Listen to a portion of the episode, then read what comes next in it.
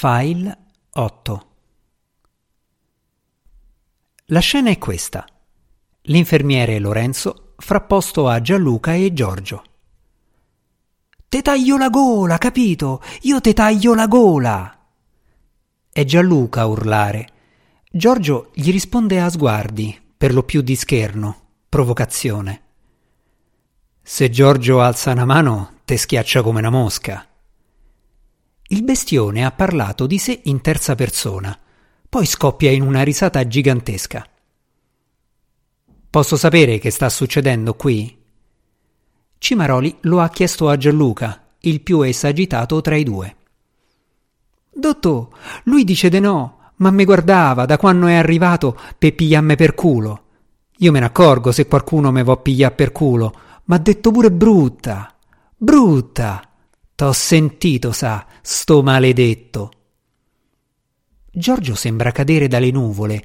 Il broncio che mette è surreale, l'espressione di un bambino su corpo di bestione. Io t'ho detto brutta. Io. Buciardo, io neanche te stavo a vedere.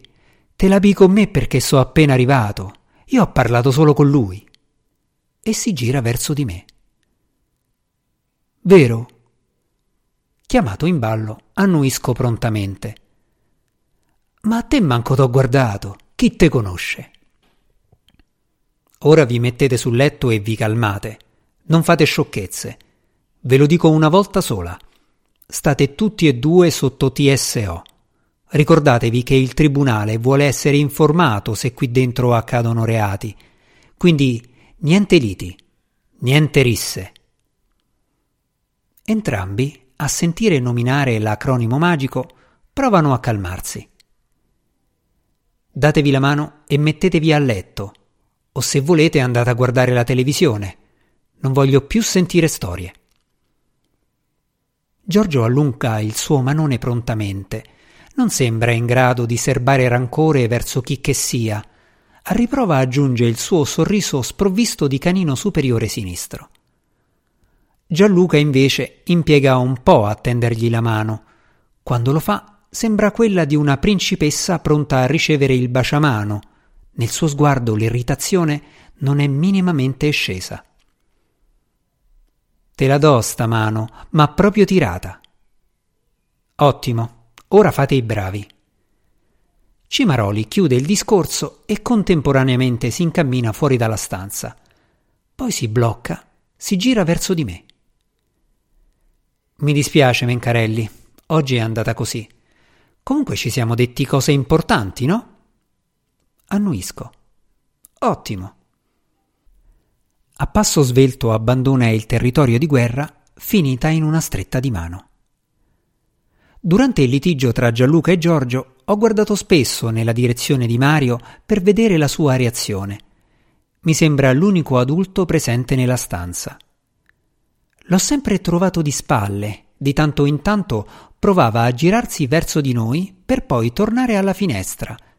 Era come se fosse impaurito, se la violenza che si stava celebrando nella stanza potesse in qualche modo arrivare a lui. Dalla porta entra il padre di Alessandro. Ci guarda senza sapere che sino a un secondo fa si è rischiata la rissa. Più che altro è catturato dalla presenza del nuovo arrivato, Giorgio.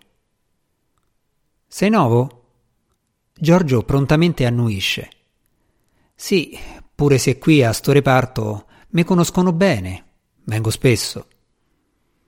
Il padre di Alessandro si è intanto seduto accanto al figlio. Ecco ripetersi la scena di ieri. Lo yogurt tirato fuori dalla busta, il cucchiaino inox avvolto nel tovagliolo di carta. Che c'hai? Chiede mentre sistema un canovaccio attorno al collo del figlio, una specie di bavaglino. Io. Niente. Mamma è morta e io mi so fatto questo. Allunga il braccio per mostrare la fila sterminata di tagli, ma il padre di Alessandro non se ne accorge, preso com'è a imboccare il figlio. Mi fio è sempre stato normale. Lavoriamo assieme. Io ho 40 anni di muratura alle spalle, lui mi fa da manovale, fino a una mattina. un'improvvisa lucidità. Qui dentro la condanna non è il TSO. Magari fosse quello. La vera pena affibbiata dal destino sta nella reiterazione del vissuto, come le repliche di uno spettacolo, un'eterna prima teatrale. Ecco il padre di Alessandro iniziare la sua parte. Questa volta l'invitato d'onore è Giorgio. Non ce la faccio a rivivere lo strazio che si sta consumando proprio davanti al mio letto. Esco dalla stanza velocemente, neanche ci avessero tirato un lacrimogeno dentro. Mi ritrovo a vagare per il corridoio, inizio a percorrerlo avanti e indietro. Compio cerchi identici, nauseanti. Quando mi fermo, ho a fianco a me il telefono. Pronto? Non mi aspettavo la voce di mia sorella. Di solito a quest'ora è al lavoro e se non è al lavoro è nella sua nuova casa di sposa fresca di matrimonio. So io. Mamma è a fa spesa. Come va?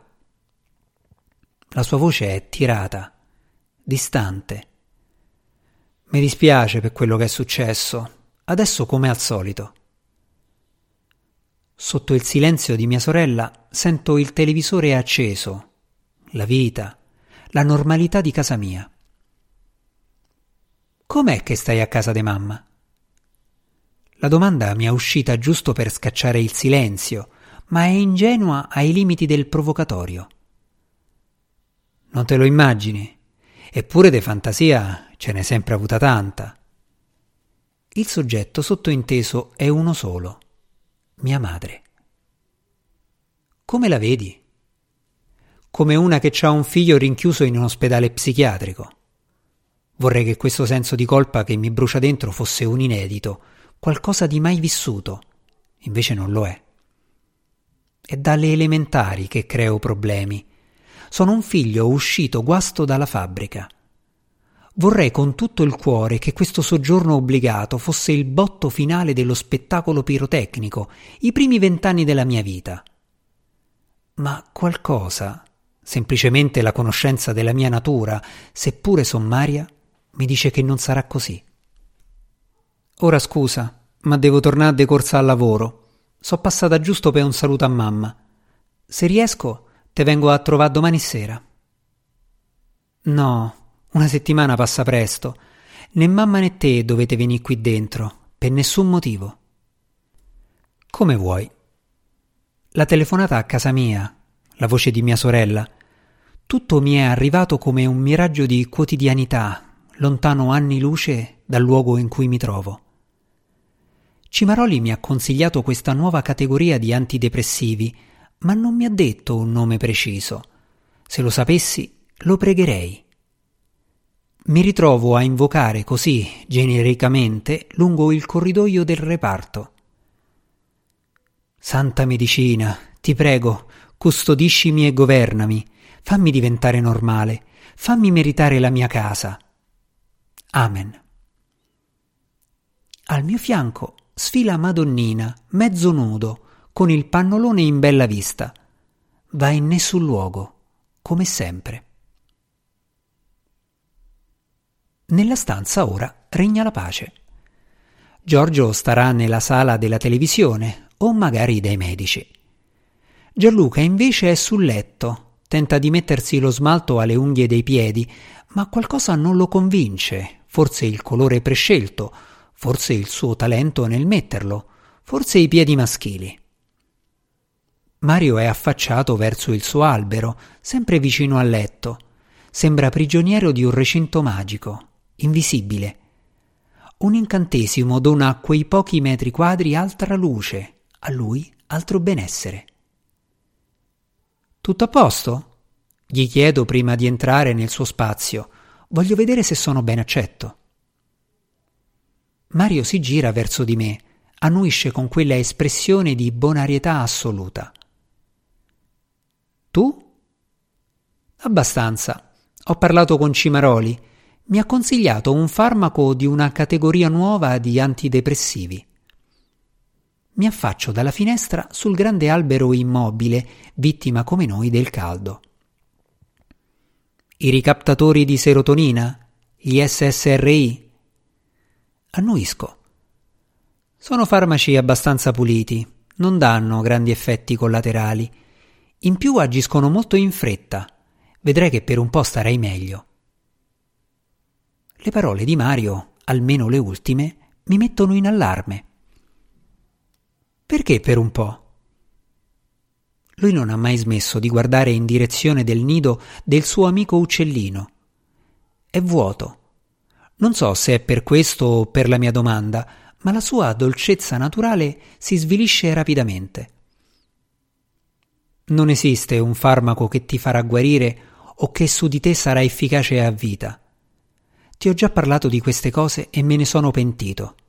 Tu sei tanto giovane, pure troppo ma quello che puoi trovare dai medici e dalla medicina è nel migliore dei casi un piccolo aiuto. Il resto sei tu, il modo in cui vedi le cose, la forza con cui la vita ti arriva. Negli anni capirai che non è tutto un male. Lo scetticismo di Mario mi sembra precostituito, quasi ideologico, somiglia a quello di certi fricchettoni che vivono nei boschi del lago, rifiutano tutto del nostro tempo, a parte le droghe sintetiche. Scusa Mario se mi permetto, ma allora perché stai qui? Qui ti curano con quello che dicono loro. Annuisce. Sembra dire che la domanda è più che pertinente. Dal tuo punto di vista non fa una piega. Sto qui perché ho bisogno di aiuto, come te e perché, anche se non ci credo più, non ho altra scelta che affidarmi alla medicina. Io voglio solo metterti in guardia. Potrei anche farmi gli affari miei, ma mi sembri un bravo ragazzo. Ti faccio un esempio. Nelle mie classi da un giorno all'altro arrivarono le calcolatrici al posto degli abachi. Anche io le facevo usare, ci mancherebbe, ma dicevo ai miei alunni di non smettere di fare i calcoli a mente, di non affidarsi solo a quelle macchinette. A te dico più o meno la stessa cosa.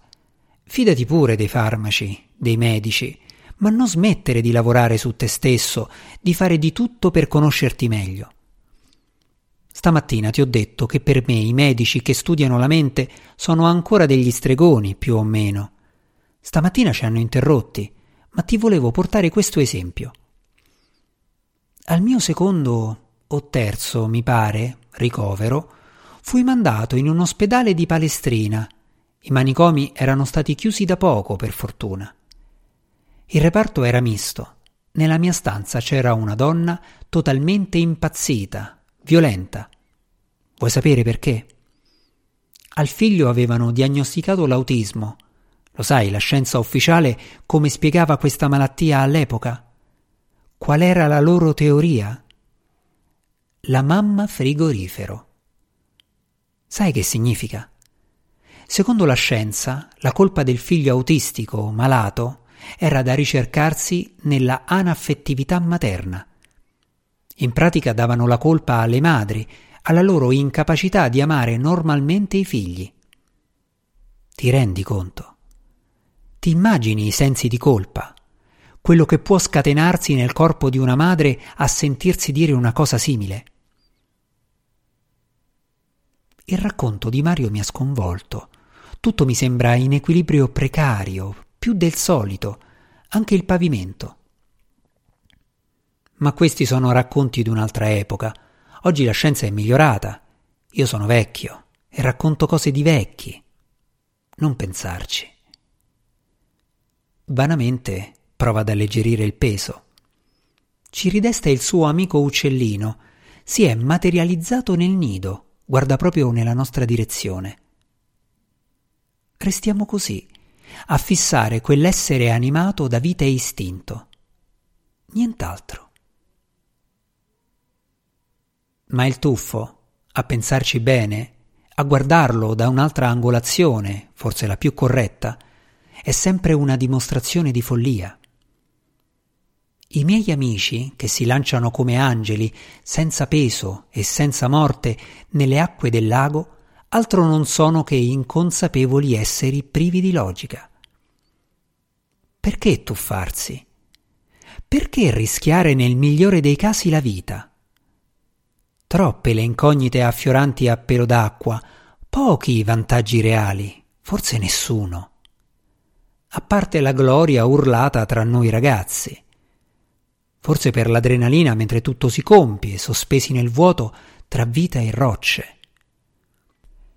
Ma se a prevalere è la logica, se la conoscenza dei pericoli diventa certezza che essi accadono, si finisce con il non tuffarsi più. Io questa sera ho provato e ho perso. Tutto lasciava intendere la pericolosità, la follia totale del tuffo.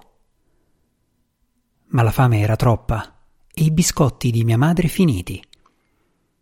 Le penne al sugo, così presentate da Lorenzo, bastava guardarle. Un non sapore, una non consistenza. A occhi chiusi potevano essere qualsiasi cosa. Mario mangia le mele cotte che gli abbiamo passato. Anche Giorgio si è accodato a questa cortesia che gli facciamo, ma stasera darei oro per mangiare la mia. Una mela è una mela, per quanto la si possa rovinare. Finisco la cena svuotando una bottiglia di succo di frutta all'albicocca. Il bagno della stanza è abbastanza grande.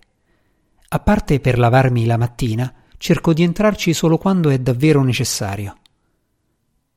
Mi dispiace dirlo, ma tutto mi schifa, dall'odore ai pochi oggetti personali degli altri. Quando sto dentro cerco di respirarci il meno possibile. Faccio fatica anche a pisciarci. Per togliermi di dosso la puzza del bagno, me ne vado a respirare lungo il corridoio.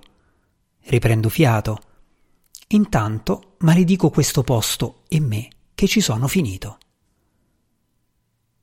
Sto al secondo giorno nemmeno concluso. Ne mancano ancora cinque. Un'eternità. Io qua dentro ci impazzisco. Quello che non sono riuscito a farmi da solo lo finirà questo trattamento sanitario obbligatorio. Con il quadernone sotto il braccio me ne vado nella saletta della televisione. Non c'è nessuno. Mi siedo attorno a un tavolo ingombro di vecchie riviste, disegni lasciati da chissà quale dei tanti matti presenti e passati. Nella prima pagina ritrovo la mia amante lasciata sul più bello e l'unico verso scritto. Sei sempre tu che vieni a riprendermi cerco di risintonizzare la mente, il cuore, di andare indietro nel tempo, a poche ore fa, al mare di sensazioni provate nel rivedere mia madre da giovane, fuori la scuola elementare, in mia attesa. Spesso mi inventavo mal di pancia, di testa, perché stare lontano da lei mi era insopportabile. Quante volte mi è venuta a prendere prima del tempo. La nostalgia è un dolore fisico, colpisce in mezzo allo sterno, ai polmoni. Ecco, forse questa cosa, messa in bella copia, con le giuste parole, può essere un indizio, il seguito della mia poesia. Appunto la parola memoria, perché la mia mente è piena di ricordi, tutti uguali. Lei che spunta in classe e mi riprende. All'epoca fingevo di star male pur di vederla. Oggi il male è vero. Oggi non c'è più bisogno di fingere, ma qui nessuno può venire a prendermi, a portarmi via. Gianluca entra nella sala televisione. Sembra dotato di un radar. Si accorge immediatamente della penna puntata sulla pagina. Che stai a fa? Niente, a perdere tempo, a disegnare. Subito richiudo il quadernone. Giochiamo all'impiccato? Gianluca si siede accanto a me, il suo gomito sfiora il mio. Te va? Lo guardo a lungo, infine annuisco. Però comincio io. Mi afferra il quadernone, io me lo riprendo. Lo apro e strappo un foglio, glielo passo. Lui disegna il patibolo, poi inizia a pensare. La parola che sceglie è abbastanza lunga inizia con la G e finisce con la O. Tentativo dopo tentativo, in breve tempo mi ritrovo a essere un pupazzo impiccato al patibolo preventivamente disegnato da Gianluca. Alla parola segreta sono riuscito ad aggiungere una M nel mezzo e una T prima della O finale. Godimento. Gianluca osserva la parola a lungo. Averla formalizzata, vederla vergata su pagina, ha su di lui uno strano effetto. Sembra lapparsi la bocca. Mi guarda e si rende conto di avere esagerato. Dai, mo tocca a te. Io inizio a pensare alla parola. Alla fine la trovo. È breve, inoltre ha una doppia nel mezzo cosa che rende ancora più agevole la soluzione. Scappare. Signori, spegnete. Rossana si affaccia velocemente nella stanza. Io le faccio un sorriso enorme, una richiesta neanche troppo sottointesa, ma lei fa finta di non vedermi. Schizzo dal letto. Scusi, la inseguo lungo il corridoio. Scusi, Finalmente si ferma, ma continua a darmi le spalle. A passo svelto la raggiungo. Buonasera, le volevo chiedere la pasticca di ieri sera per dormire. Il farganasse mi ha fatto benissimo. Lei inizia a scrollare la testa. Mi dispiace. Ieri sera ho lasciato l'appunto per i medici, ma Cimaroli mi ha scritto che non puoi prendere né calmanti né sonniferi. Non ci posso far niente. Stavolta l'impresa mi sembra davvero complicata. Mi vengono in mente le parole di Pino. E noi non glielo diciamo. Ma non è meglio che dormo. Lo dico pure per te. Io se no sto tutta la notte in giro per il reparto. Mi guarda meglio, dalle ciabatte alla punta dei capelli. La visione complessiva le fa spuntare un'espressione di sufficienza. Fa quello che ti pare, ma di farmaci io non te ne do. Buonanotte. Per Rossana la discussione è terminata. Non è lei il bersaglio del mio odio, ma quel bastardo di Cimaroli. Domani voglio proprio sentire per quale motivo mi ha tolto il sonnifero. Mentre mi ributto sul letto, sfatto, umido di tutto il sudore della giornata, non riesco a smettere di pensare a lui.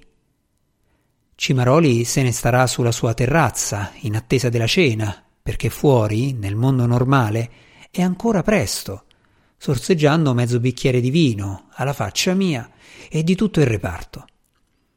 Poi me lo immagino in tenuta da jogging mentre corre, o tenta di farlo, lungo la passeggiata del lago di Albano. Non so se per i farmaci, ma nella stanza dormono già tutti, a parte Gianluca. Di Giorgio ho la certezza, russa beatamente, anche se, forse per la posizione, con meno foga di oggi pomeriggio. Mario è girato verso l'albero. Dalla mancanza di movimento al respiro regolare, tutto lascia intendere il sonno. Alessandro guarda sempre il suo punto segreto sopra il mio letto. Lui non fa testo.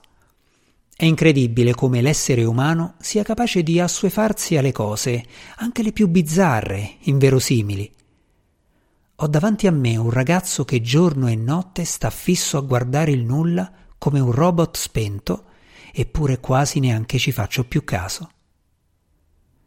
Della mia incredulità iniziale, di tutto lo stupore, non c'è più traccia.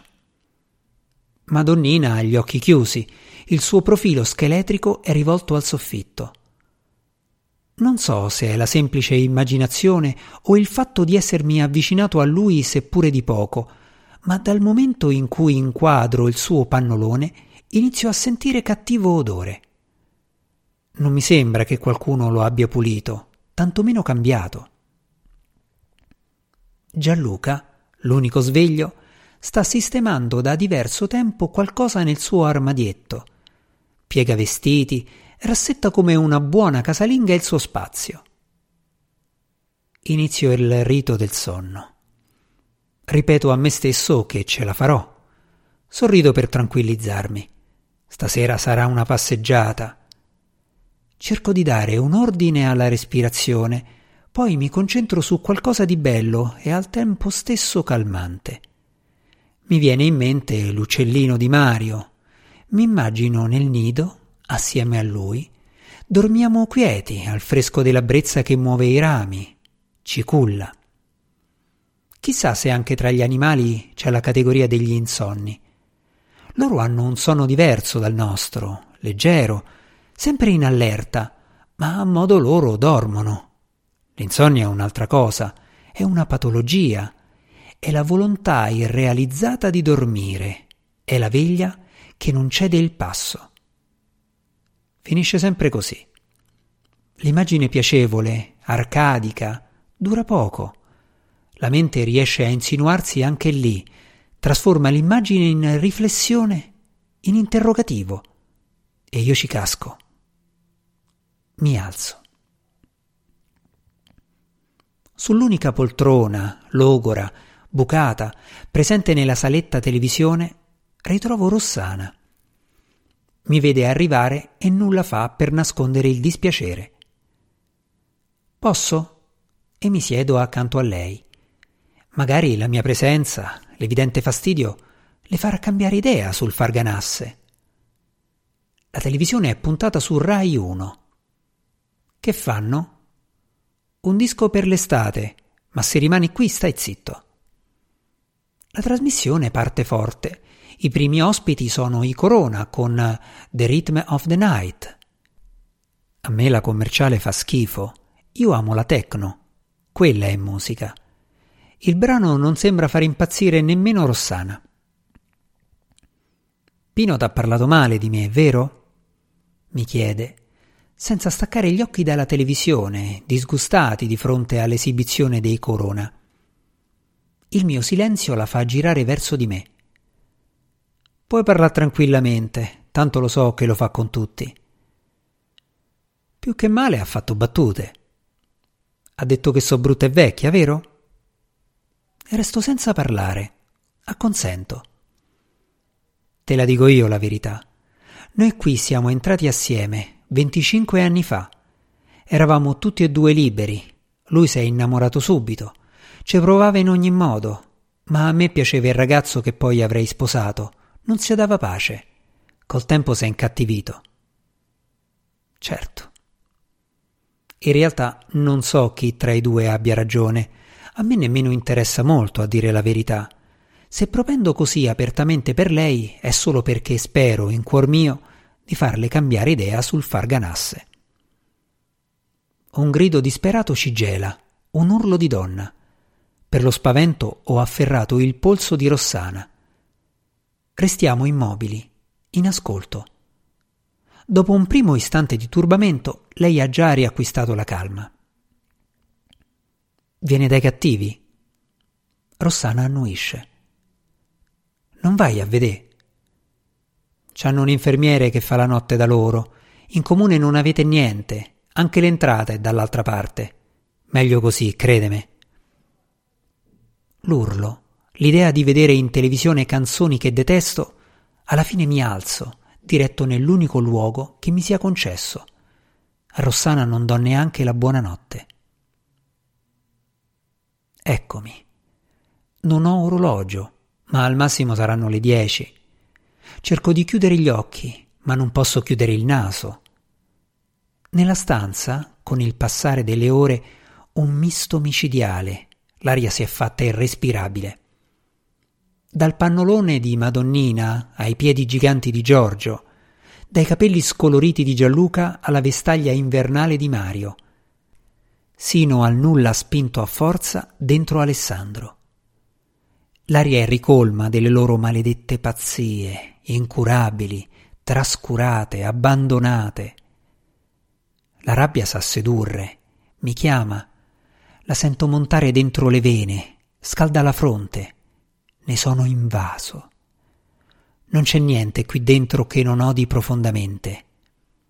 Vi odio per quello che siete, ma ancora di più per quello che rappresentate, la visione di ciò che potrebbe essere, l'incarnazione del mio futuro.